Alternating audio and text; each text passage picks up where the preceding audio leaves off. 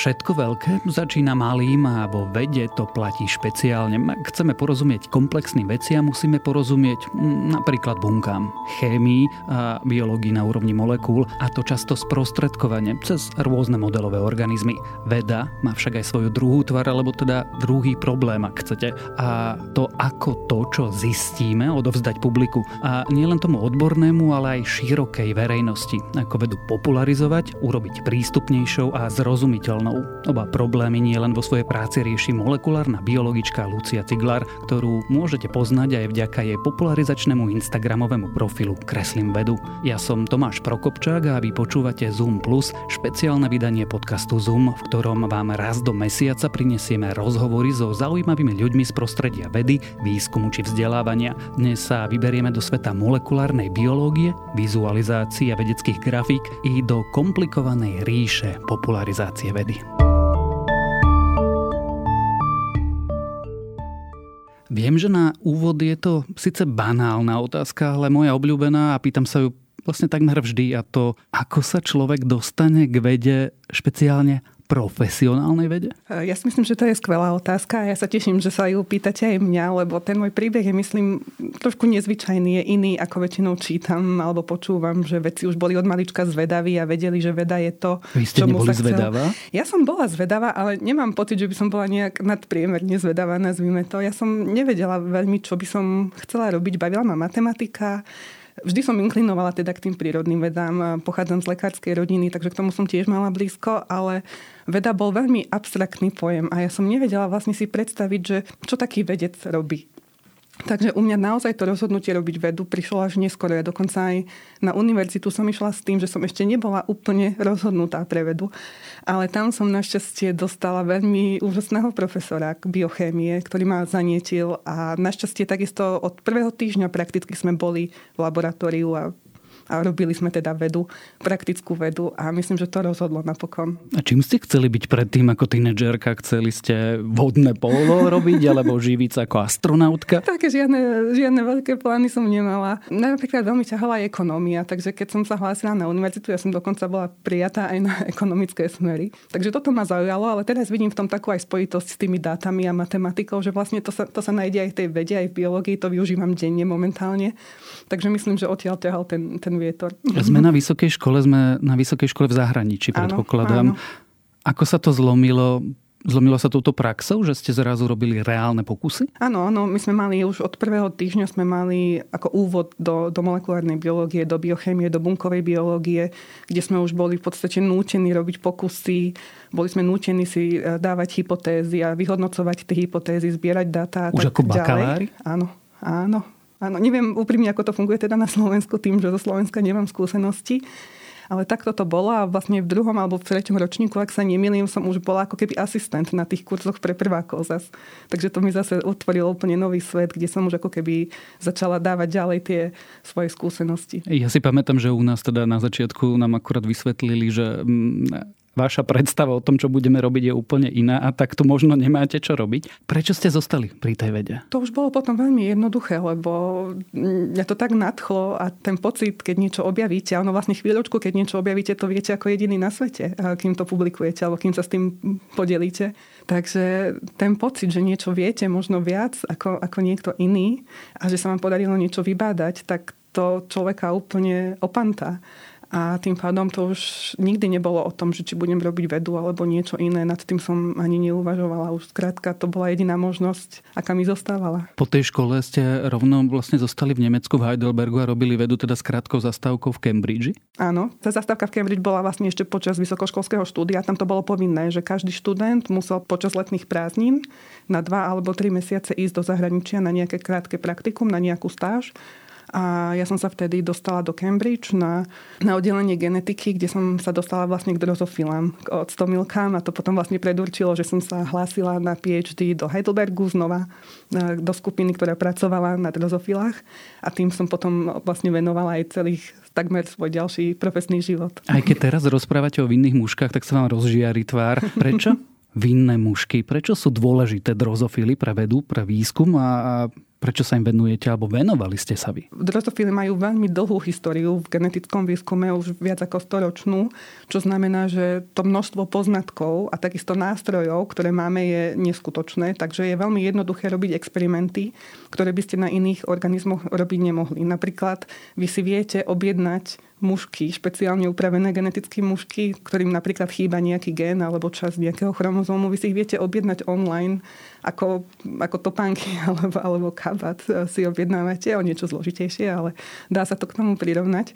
Takže toto uľahčuje veľmi prácu vedcov. A tým, že my sme sa zaujímali o vývoj e, buniek alebo vývoj mušiek, tak je veľmi jednoduché získať takýto materiál, biologický materiál práve z mušiek, lebo oni kladú vajíčka a vy nemusíte, ako u vyšších organizmov a u cicavcov a podobne, vy nemusíte vlastne obetovať tú matku, ale vy môžete veľmi jednoducho tie vajíčka zozbierať a robiť na nich ďalšie experimenty. Aké experimenty? A teda skôr, než odpovieme a dostaneme sa k tým jednotlivám, k tej podstate toho samotného vedeckého výskumu, asi sa teraz zahrám na úplne širokú verejnosť a teda prečo skúmame mušky a čo nám hovoria o nás ako ľuďoch? Mužky preto, ako som spomínala, že je veľmi jednoduché dostať sa k tomu materiálu a študovať ten proces vývoja takto naživo, alebo aj molekulárne. V podstate na začiatku, je to veľmi podobne u ľudí, aj u mušiek, pochádzame všetci z jednej jedinej bunky a tá jedna bunka sa diverzifikuje a špecifikuje do mnohých iných buniek. A odhaduje sa, že naše telo pozostáva zhruba z 200 typov buniek, pričom každý typ bunky má veľmi špecifický tvár, morfológiu a takisto funkciu. A pritom všetky tieto bunky majú identickú DNA. A my sme študovali, my sme sa snažili pochopiť, ako vlastne tieto bunky, čo majú identickú DNA, dokážu sa špecifikovať a vzniknú z nich nakoniec bunky, ktoré sú veľmi odlišné. A kľúčový proces v tomto je génová regulácia, teda ktoré konkrétne gény sú v ktorom type buniek zapnuté a ktoré gény sú vypnuté. A my sme toto študovali pomocou genomiky, teda sme sa snažili zbierať materiál z embria a zistiť, ako to funguje na úrovni všetkých tých génov, teda celá tá genetická informácia. No a mužky majú tých génov o niečo menej, ako má človek a celkovo ten genóm majú kompaktnejší, takže majú toho priestoru medzi génmi oveľa, oveľa menej. A práve nás zaujímal ten priestor medzi génmi, kde sa vlastne skrývajú také regulačné elementy, ktoré kontrolujú expresiu génov. A tým pádom, že ten génom je menší a kompaktnejší, bolo oveľa jednoduchšie ho študovať. Čiže je to dobrý modelový organizmus, špeciálne ak chceme pochopiť e, ten základný výskum, tie základné mechanizmy, keď chceme pochopiť, ako z nejakých embryonálnych kmeňových buniek sa napríklad vyvinú somatické bunky, koža alebo niečo podobné. A ten mechanizmus je asi podobný u tých mužkách ako u ľudí, nehovorím, že rovnaký, je podobný a na tých mužkách sa ľahko skúma alebo ľahšie skúma, tak? Áno, áno, to je presne pravda. My sme dokonca v niektorých publikáciách museli potvrdiť tie naše výsledky napríklad aj v myšiach. A ono naozaj tie výsledky boli e, identické alebo veľmi podobné, pretože tie základné molekulárne mechanizmy, ako funguje regulácia génov, ako sa správajú tieto regulačné elementy, ako sa vyvíjajú napríklad, e, tak to je veľmi podobné medzi mužkami alebo teda inými modelovými organizmami a ľuďmi. Na čo ste prišli? Prišli sme na, na veľa rôznych vecí. No už v prvom rade ako identifikácia tých regulačných elementov je veľmi veľmi zásadná. Takisto nás e, veľmi zaujímalo, ako sa tieto re, e, regulačné elementy, ako si vedia nájsť ako keby ten svoj gen, ktorý regulujú. Takže niekedy to môže byť tak, že ten gen má viac týchto regulačných elementov. Jeden môže byť pozitívny, jeden môže byť negatívny. Takisto je dôležité vedieť, e, že ako sa tieto regulačné elementy menia v čase. A, takže toto bolo niečo, čo opäť sa dokáže študovať veľmi jednoducho na embriách, ale je to niečo, čo nemôžete študovať napríklad v bunkovej kultúre. Takže tam e, majú modelové organizmy oveľa väčší potenciál, lebo viete naživo sledovať počas vývoja, ako sa to zapínanie, vypínanie tých jednotlivých e, génov deje, deje v čase a takisto aj v priestore. A prišli sme na, na veľa zaujímavých poznatkov. Napríklad sme prišli na to, potom sme používali také metódy, že vieme e, zistiť ako keby vzdialenosť medzi génom a tým regulačným elementom 3D priestore, lebo keď si predstavíte tú DNA sekvenciu ako, ako taký špagát alebo takú šnúru, tak niekedy ten regulačný element môže byť veľmi ďaleko od toho génu, ale v skutočnosti DNA nie je ako špagát v jadre našich buniek, ale ona je veľmi pomotaná, kompaktná. Takže v skutočnosti môže byť ten regulačný element veľmi blízko k tomu génu. A my sme napríklad študovali, kedy sa tieto kontakty medzi génmi a regulačnými elementmi vytvárajú a sme zistili, že to je veľmi skoro vo vývoji embria a že oni vlastne zostanú ako keby nemenné.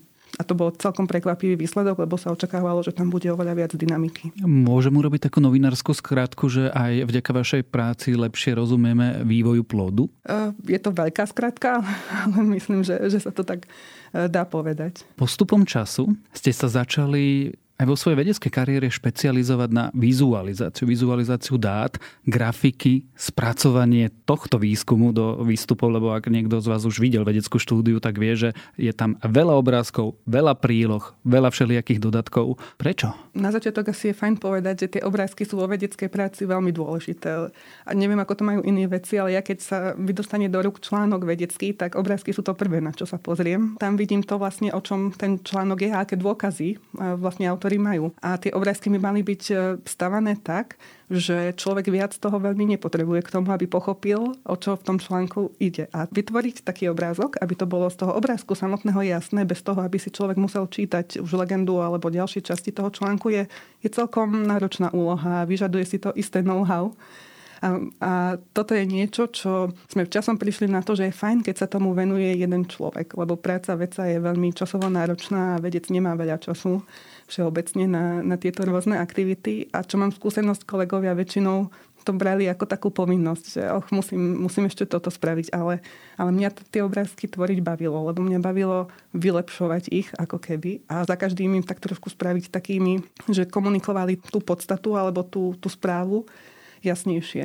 A Slovo vylepšovať asi nahradíme slovom skôr sprehľadniť, špeciálne po škandáloch, ktoré sa udiali koncom minulého roka. Rozumiem tomu, že sa tomu vedec, ktorý zase je to až karikatúra, tá skratka, ale venuje pipetovaniu, venuje sa, čo ja viem, spracovávaniu e, dát alebo a stríha nejakou CRISPR-Cas9 metodou to DNA, tak už sa mu úplne nechce potom vizualizovať v nejakom, nie že v Exceli, ale v nejakom naozajstnom nástroje tie dáta.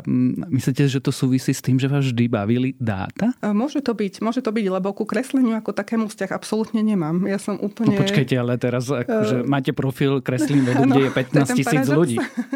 Ale ako ten princíp môjho kreslenia je veľmi jednoduchý a ja myslím, že keď ma sleduje nejaký ilustrátor alebo grafik profesionálny, tak možno aj zatvára oči, že čo tu tá robí, ale naozaj hlavnú sílu v tých mojich obrázkoch nevidím v tej forme, ale v obsahu. A to by som bez, te, bez toho svojho vedeckého vzdelania a zazemia a skúsenosti nikdy nedokázala. Ako sa vám teda kreslí, keď nemáte vzťah ku kresleniu? Mne sa kreslí veľmi dobre, ale ja neviem takto, aby som to upresnila, ja neviem kresliť rukou. Takže ja nemám tento dar, bohužiaľ, a celý život som s tým aj v škole tak trošku bojovala. Celkovo tieto výchovy išli tak mimo mňa. Ale mne sa kreslí dobre, ale ja sa nehambím teda priznať, že ja využívam aj rôzne skratky v tomto, že používam rôzne databanky, kde si viem nejaké obrázky stiahnuť a potom si ich prispôsobiť. Ale toto ani nie je úplne môjim cieľom mojej práce, ako kresliť teraz nejaké umelecké diela, ale musím povedať, že sú aj vedeckí ilustrátori, ktorých prácu naozaj nesmierne obdivujem a ktorí dokážu už ako keby vytvoriť už naozaj, dá sa povedať, umelecké diela, alebo sú bližšie k tomu umeniu ako k vede a tí naozaj kreslia úžasne, ale ja teda to nie som. Ako v Lábaku reagovali na to, keď ste im v princípe prišli povedať, a ja to nakreslím za vás? Tak ono to som, nebola som to, ja to bola šéfka, čo to povedala a tým pádom už nemali veľmi na výber, ale ja si myslím, že sa aj tešili, ako ten feedback, čo som dostávala, bol v zásade pozitívny a oni sami sa tešili, že wow, že, že teraz ten obrázok eh, vyzerá oveľa lepšie ako predtým. A takisto im to potom umožnilo mať viac času napríklad na písanie toho textu alebo na, na experimenty. A ešte je asi dôležité podoknúť, že častokrát eh, sa stávalo, že tie články, do ktorých som ja upravovala tie obrázky alebo zdokonalovala, tak e, tí autory už fyzicky neboli v skupine našej, že už opustili našu skupinu a tým pádom to zostalo na nás dokončiť ten článok. No ale dáta sú labaku. Áno, dáta zostali v labaku, ale to bola tak trošku nevýhoda tej filozofie nášho labaku, že budeme publikovať len naozaj v top časopisoch, top články a tým pádom celý ten výskum a publikačný proces trval naozaj dlho. A častokrát sa stalo, že tí ľudia už, už tam fyzicky neboli a už mali nové pozície, nové, nové práce a už ani nemali taký možno ani záujem alebo motiváciu dokončiť e, tieto veci. Takže ono častokrát to bolo aj o tom, že, že nebol nikto iný, kto by to si vzal pod svoje krídla a dokončil to. Tým ste mi trochu nahrali na tú tému. Prečo? Ste sa rozhodli, alebo prečo sa to laboratórium rozhodlo, že bude publikovať len e, v top časopisoch a teda, aby sme boli konkrétnejšie, rozprávame sa o Nature alebo Science? Tak toto bolo rozhodnutie, predpokladá moje šéfky. Ja neviem, či to bolo vedomé rozhodnutie, alebo sa to k tomu prišlo nejakým prirodzeným spôsobom časom. Ona už keď začínala svoju skupinu, už mala na konte jednu publikáciu v Science A tým, že Amble, kde som pôsobila, tam je to prostredie naozaj veľmi veľmi prajné e, vedeckému výskumu, tak mala asi dokonalé podmienky k tomu, aby jej to bolo umožnené aj naďalej.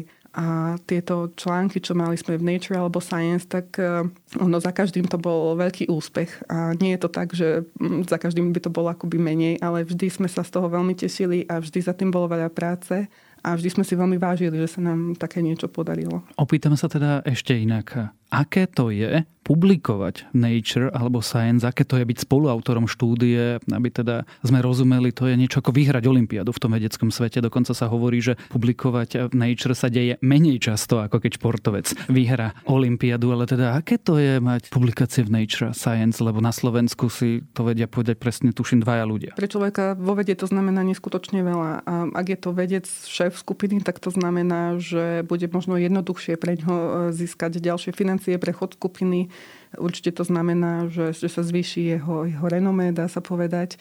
Keď je to študent alebo, alebo postdoktorant, tak to pre ňo znamená, že bude možno jednoduchšie nájsť si prácu a, a tak ďalej. Takže je to vždy veľký úspech a vždy sme oslavovali a vždy sme sa z toho tešili a takisto to bol ako keby záväzok do ďalšej práce, že vždy sme sa snažili udržať si takú tú, tú latku a teda publikovať takto, takto dobre aj ďalej. Osobne to znamenalo pre vás čo? Ako ste to prežívali, keď uh, vidím svoje meno v Nature? Vidím svoje meno v Science alebo Nature Genomics. No tak to bola veľká vec. To bola veľká vec a začali mi napríklad potom chodiť Nature časopisy automaticky. Každý, každý mesiac e, som dostala výtlačok a som si ich mohla čítať a to bol taký skvelý pocit, že, že, že ja som to dokázala. Že patrím do toho elitného Áno. klubu. Pri vizualizáciách alebo grafikách ste vlastne zostali a smerujem k tomu, že ste sa vydali pred z toho vedeckého sveta, ale Začali ste ako keby sprístupňovať širokej verejnosti. Prečo ste sa rozhodli vlastne popularizovať vedu, keď to takto povie? Toto rozhodnutie prišlo veľmi mm, prirodzene, dá sa povedať. A sa priznám, že ani som veľmi nad tým neuvažovala, vlastne čo idem robiť alebo ako to idem robiť. Prišlo to v čase, kedy vrcholila COVID pandémia a začínalo očkovanie a tým, že som bola na sociálnych sieťach už z iných dôvodov, tak mi nemohlo uniknúť, aká bola nálada v spoločnosti.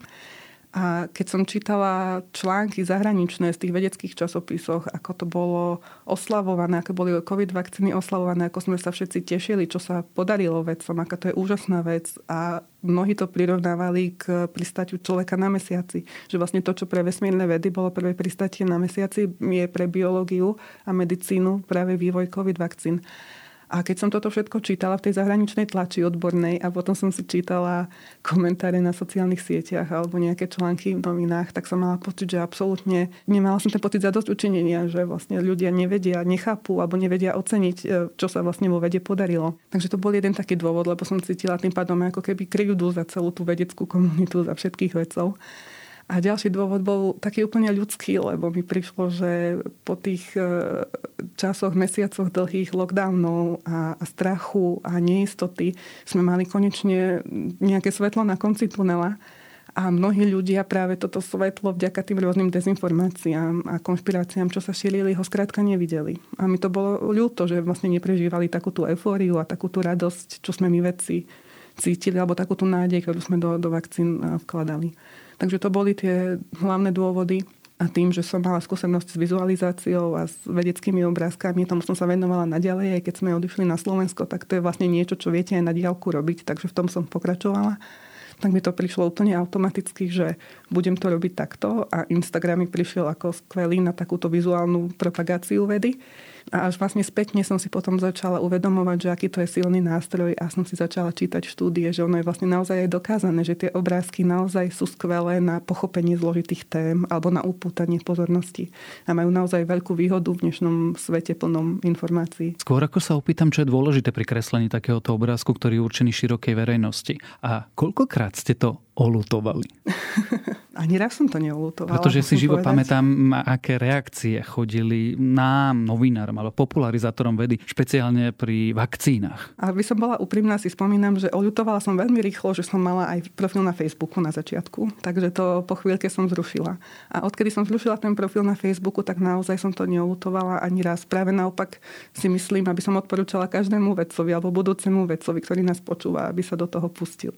Dostávali ste hejt? Chodili vám vyhrážky, že čo to tu podporujete, všetci umriete, milióny ľudí zaočkovaných do dvoch rokov umrú. Teda ja som zaočkovaný štyrikrát a rozprávame sa tu stále. E, na Facebooku áno, e, na Instagrame nie, respektíve veľmi zriedka mi chodí nejaký negatívny komentár, ale ani ten nie je vyslovene hate, že by to bol. Je to skôr niečo také spochybňovanie alebo podobne. Čím sa riadite pri výbere témy toho, ako grafiku idete nakresliť a vlastne zrozumiteľniť tú tému pre široké publikum a potom, čo sú tie zásady, keď, keď to kreslíte? Tak tie témy práve som si na začiatku vyberala veľmi intenzívne zo sociálnych sietí, keď som čítala komentáre a videla som, že niekto niečomu nerozumie, alebo niekto sa o niečo zaujíma, alebo menej obľúbené bolo, keď už vyšiel nejaký hoax a bolo ho treba ako keby urobiť ten fact check.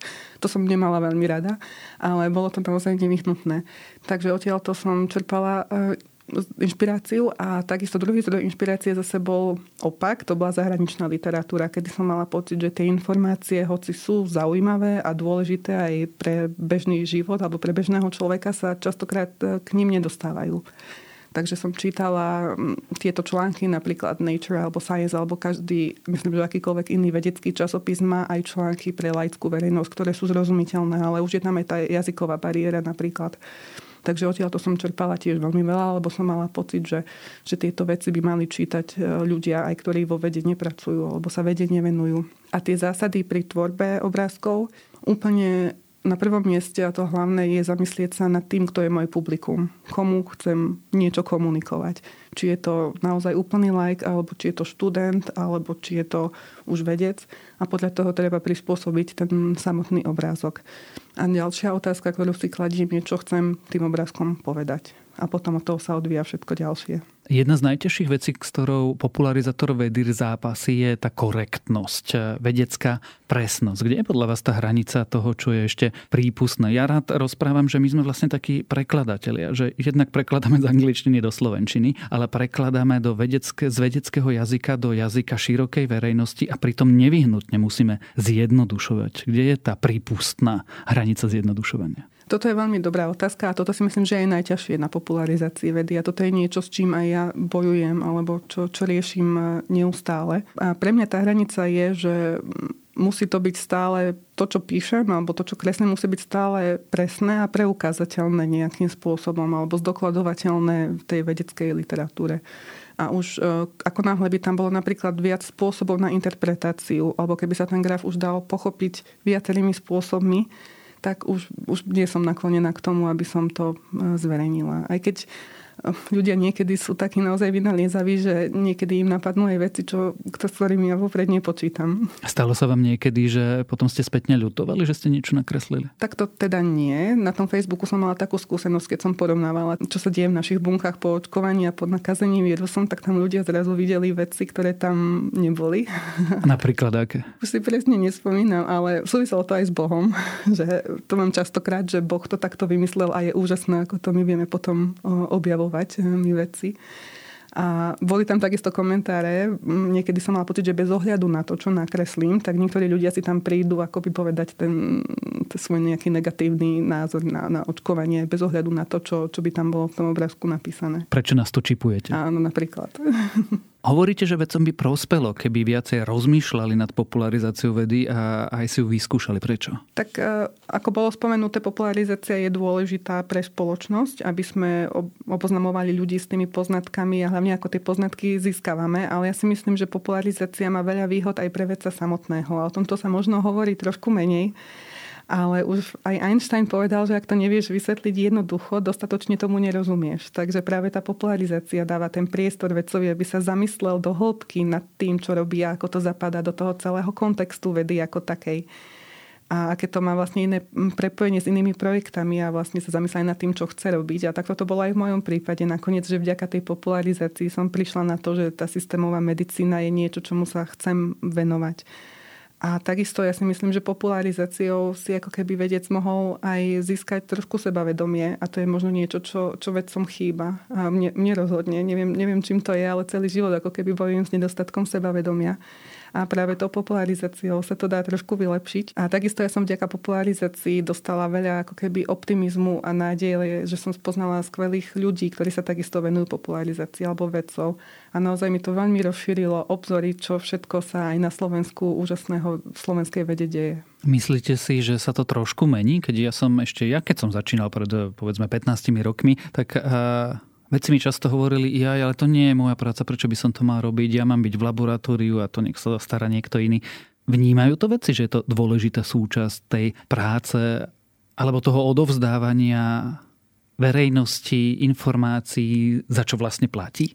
Ja dúfam, že áno a dúfam práve, že aj pandémia k tomu trošku dopomohla, že si to vedci uvedomili vlastne, že to, čo sa tu dialo, ten, ten chaos, čo sme tu mali a to nepochopenie medzi vedeckou a laickou verejnosťou, že, že sa dalo tomu možno predísť alebo aspoň to obmedziť e, popularizáciou vedy Takže ja dúfam, že áno a hlavne medzi mladými vedcami vidím množstvo skvelých projektov, ktoré vznikajú a práve v tomto aj tie sociálne siete si myslím, že sú veľmi vďačné, lebo si človek môže vybrať, či chce kresliť obrázky ako ja, ale môže nahrávať podcasty, môže písať texty, môže nahrávať videá.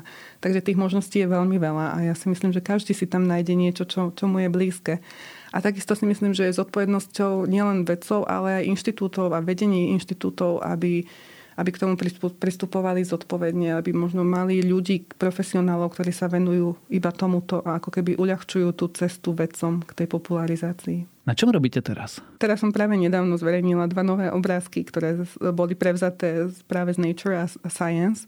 A ten jeden, ktorý bol cieľený na širokú verejnosť, bol o tom, ako by sme mali vyhodnocovať vedecké informácie. A to bol taký diagram, ako by sme mali postupovať, keď sa k nejakej informácii dostaneme.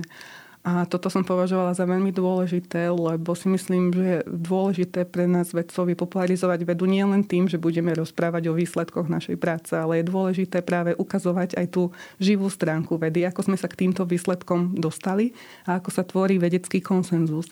A to sú veci, o ktorých je veľmi nízke povedomie v spoločnosti. A práve tento obrázok mal ukázať, ako človek sám vie si nájsť takúto cestu k tomu vedeckému konsenzu a zistiť, že či ten vedecký konsenzus existuje a platí alebo nie. Takže to bol jeden obrázok a druhý obrázok bol zase cielený na vedcov alebo budúcich vedcov, možno študentov a ten považujem asi za ešte dôležitejší, lebo aj my vedci máme veľkú zodpovednosť a takisto možnosť ako keby zabrániť, aby sa dezinformácie tvorili a šírili. A to tým, ako budeme pristupovať k článkom, ako budeme pristupovať k ich propagácii napríklad. A to bolo takých 8 typov, boli, ktoré boli zverejnené v Nature čo my vedci môžeme spraviť preto, aby, aby dezinformácie sa, sa netvorili a nešírili. A to považujem tiež za veľmi dôležité. Narážate na to často, že vlastne ľudia nerozumejú, čo to veda je? Stretávam sa s tým bohužiaľ často a myslím si, že ľudia celkovo nerozumejú tomu, ako, ako vznikajú vedecké poznatky, ako vzniká ten vedecký konsenzus a to je niečo, s čím sme sa práve stretli počas covidu, že ľudia boli svetkami na život toho, ako sa tvorí vedecký e, konsenzus a nerozumeli tomu napríklad, čo znamenajú preprinty, kedy zverejníme informácie, ktoré ešte neprešli napríklad recenzným konaním a nemajú ešte nejakú definitívnu ako keby hodnotu alebo platnosť. A častokrát tieto články ani neboli publikované v nejakom časopise, ale napriek tomu sa šírili sieťami a, a boli aj dezinterpretované častokrát. Častokrát boli napríklad štúdie na bunkách a hneď boli z toho vyvodené závery, že to znamená, že očkovanie nefunguje a pritom my, my vedci vieme, že, že akékoľvek dáta na bunkách ešte zďaleka neznamenajú, že to platí aj, aj pre nás ľudí. Takže bolo to naozaj častokrát a takisto som videla, že ľudia nerozumejú grafom a tie grafy boli bežne zverejňované na, na rôznych profiloch, aj ministerstvo zdravotníctva, ako sa vyvíja pandémia a tak ďalej, koľko ľudí končí v nemocnici, koľko ľudí zomiera a podobne. A videla som, že ľudia často aj tie grafy dezinterpretujú a vlastne to ma aj posunulo ďalej ako vizualizátora vedy, že som pochopila, že vlastne my musíme tie grafy kresliť ináč, keď ich kreslíme pre nás vedcov, lebo tam už predpokladáme, že budú vedieť ten graf prečítať správne a ináč, keď pre verejnosť. Ale v podstate počas covidu sa často stávalo, že grafy z vedeckých časopisov sa dostali do rúk lajkov a tí potom ich nevedeli správne interpretovať. Mala pandémia na vás a na vedu nejaký vplyv? Okrem toho, že teda bola impulzom, aby ste sa snažili aspoň niečo odovzdať aj širokej verejnosti? Mala na mňa veľký vplyv eh, tým, že som začala popularizovať vedu a som musela ako keby aj výjsť z takej z tej svojej komfortnej zóny A vlastne tým, že som potom vedu popularizovala a zdieľala som všetky tie články, čítala som oveľa viac a zamýšľala som sa viac nad tým, vlastne, čo by som chcela robiť v budúcnosti. A mala aj vplyv tým, že mi začala veda veľmi chýbať, tým, že som bola dlho e, doma a som sa venovala deťom na rodine a začalo ma to potom ťahať naspäť do vede, lebo som videla, aké úžasné veci sa dejú vo vede. Ja si myslím, že zažívame veľmi fascinujúce časy práve v molekulárnej biológii a budú ešte viac fascinujúce.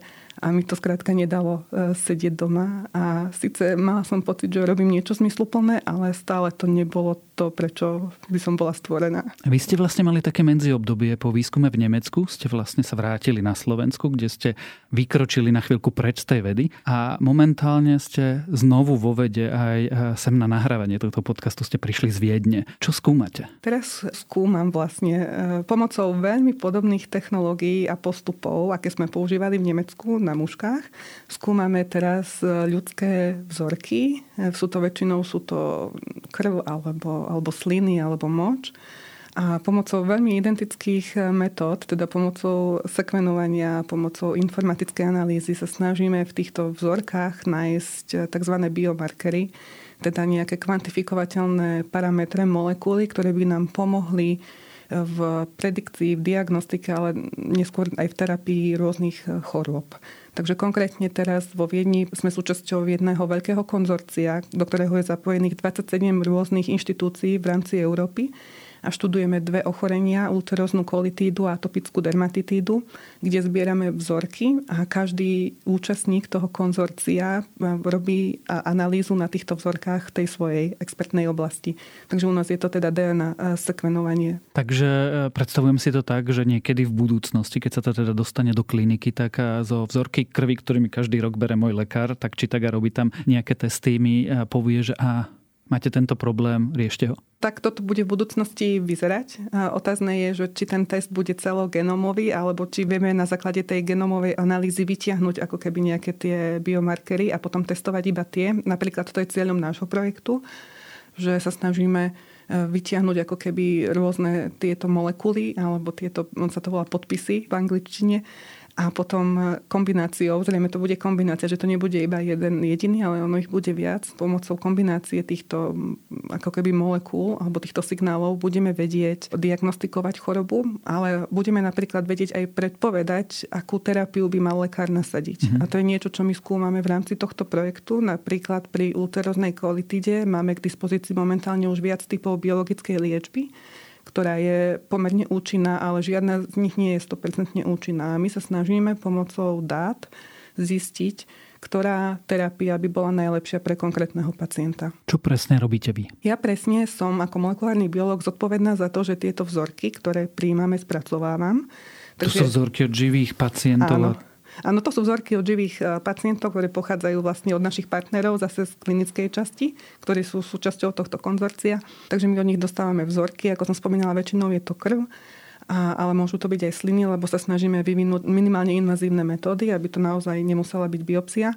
Dostávame ale aj biopsiu, aby sme vedeli zase porovnať a vedeli, aby sme vedeli, čo máme hľadať. Takže dostávame tieto vzorky a ja ich následne spracovávam, aplikujem rôzne metódy, ako izolujem a purifikujem, či už je to DNA alebo RNA alebo nejaké špeciálne typy RNA a potom ich pripravujem na sekvenovanie, kedy ich musím vlastne upraviť, aby boli čitateľné sekvenátorom. Kreslíte popri tom? Kreslím trošku. Už nám vyšiel jeden článok, kde som mala šancu ako keby upraviť jeden diagram. Takže to ma veľmi potešilo, že sa to ku mne dostalo a to už bolo úplne v poslednom kole kedy bola ešte možnosť niečo upraviť a našťastie sa to ku mne dostalo, lebo si myslím, že dosť som tam tomu pomohla. A takisto som bola požiadaná, aby som vylepšila prezentáciu o našom oddelení, takže to je tiež niečo, čomu som prispela. Ktorá časť tej práce vás baví viac? Tá práca s obzorkami alebo tá, táto vizualizačná? Tak ono to je kombinácia. Primárne asi vždy tá práca so vzorkami, ale tú vizualizáciu to považujem za svoje hobby, za svoj koniček. Kedy myslíte, ja sám nemám úplne rád túto otázku, lebo je tak akože veľmi zjednodušujúca a navyše je neférová voči samotnému vedeckému výskumu. Ale teda opýtať sa ju musím. A kedy to, na čom robíte, môže môj lekár nasadiť mne? Ja toto tiež nemám rada túto otázku, lebo v podstate to je úplne mimo mojej kompetencie a na to máme v tom konzorciu aj ľudí, čo sa priamo venujú tomuto prineseniu na trh. Takže kedy to bude naozaj, neviem, ale bude to v horizonte rokov, by som povedala. Ale nemyslím si, že to je ďaleká budúcnosť. Čo je na tom najťažšie? Momentálne pre nás najťažšie je, možno paradoxne, je prístup k vzorkám a prístup k dátam. Toto je to, čo nás najviac limituje momentálne. Tým, že my by sme dokázali urobiť e, skvelé analýzy, máme informatikov, ktoré tie dáta potom analýzujú, ale nás veľmi limituje prístup k vzorkám, lebo na to, aby sme mali nejakú silu, nejakú vypovednú hodnotu, my tých vzoriek potrebujeme čo najviac. A toto je niečo, čo nás momentálne limituje. Častokrát sú to rôzne legislatívne dôvody, prečo my tie vzorky nedostávame. Alebo sa už aj stalo, že sme mali vzorky fyzicky, aj sme ich analyzovali, ale nemali sme k ním popis.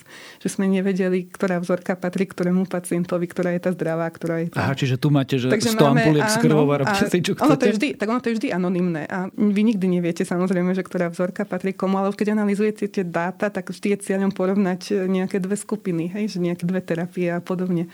Takže bez tých informácií vy toho veľa nezmôžete. Takže toto je pre nás taký najväčší, najväčšia prekážka, by som povedala. A ďalšou prekážkou je, neviem do akej miery to platí všeobecne pre tieto konzorcia, do akej miery to je len táto konkrétna skúsenosť, ale komunikácia medzi tými partnermi. Tým, že sme naozaj veľkí, je nás tam 27 a tá komunikácia naozaj niekedy viazne a ešte obzvlášť je to komunikácia medzi vedcami a nevedcami. To je niečo, čo som predtým nezažila v tom základnom výskume, lebo tam, keď sme mali spolupráce, tak to bolo vždy v rámci tej vedeckej komunity.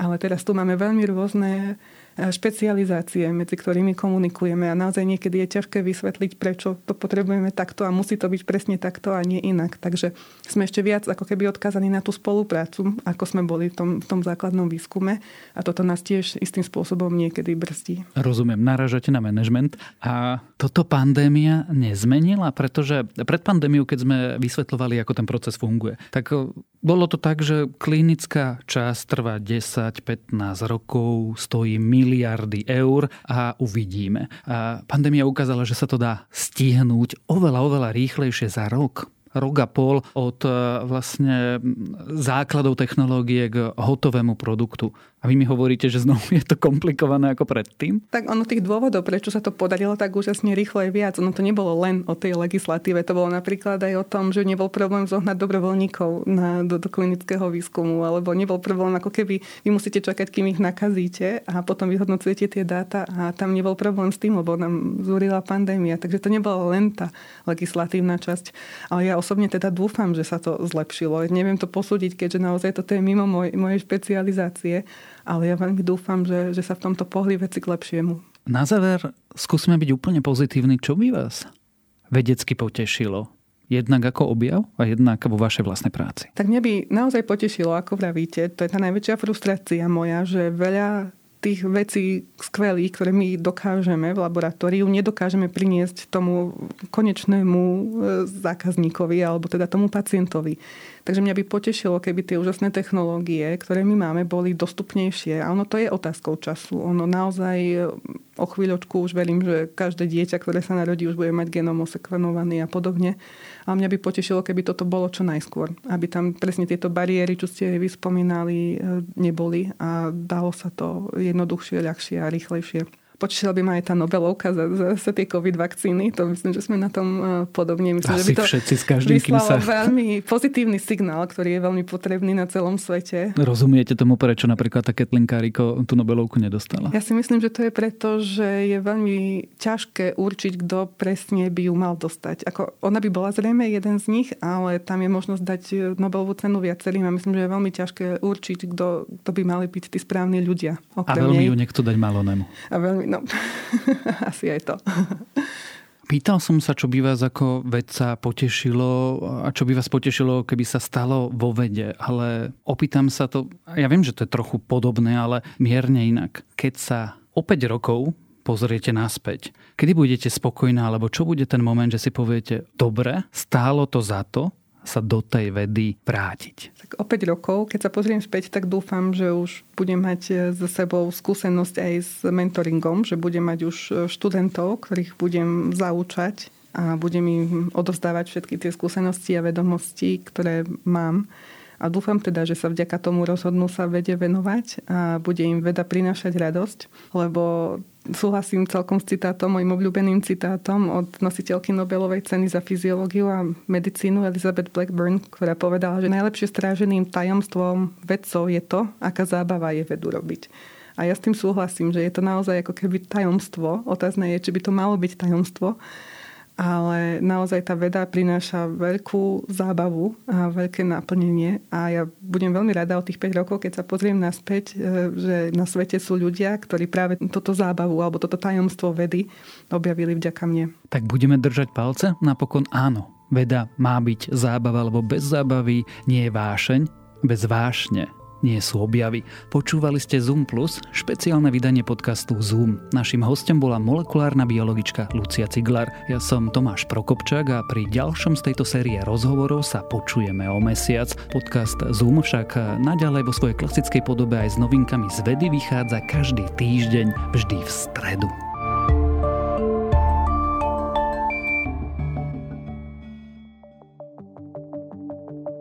Prečo kolagén nie je žiadnym zázrakom ani skratkou k zdraviu?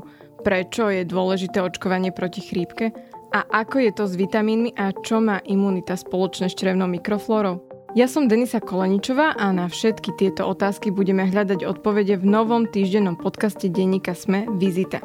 Spolu s hostkami a hostiami sa budeme rozprávať o zdraví aj chorobách, o tom, čo funguje aj čo nefunguje, alebo kedy vám predajcovia liečivých zázrakov len obyčajne klamú. Podcast Vizita nájdete každý útorok vo vašich podcastových aplikáciách ako aj na sme.sk.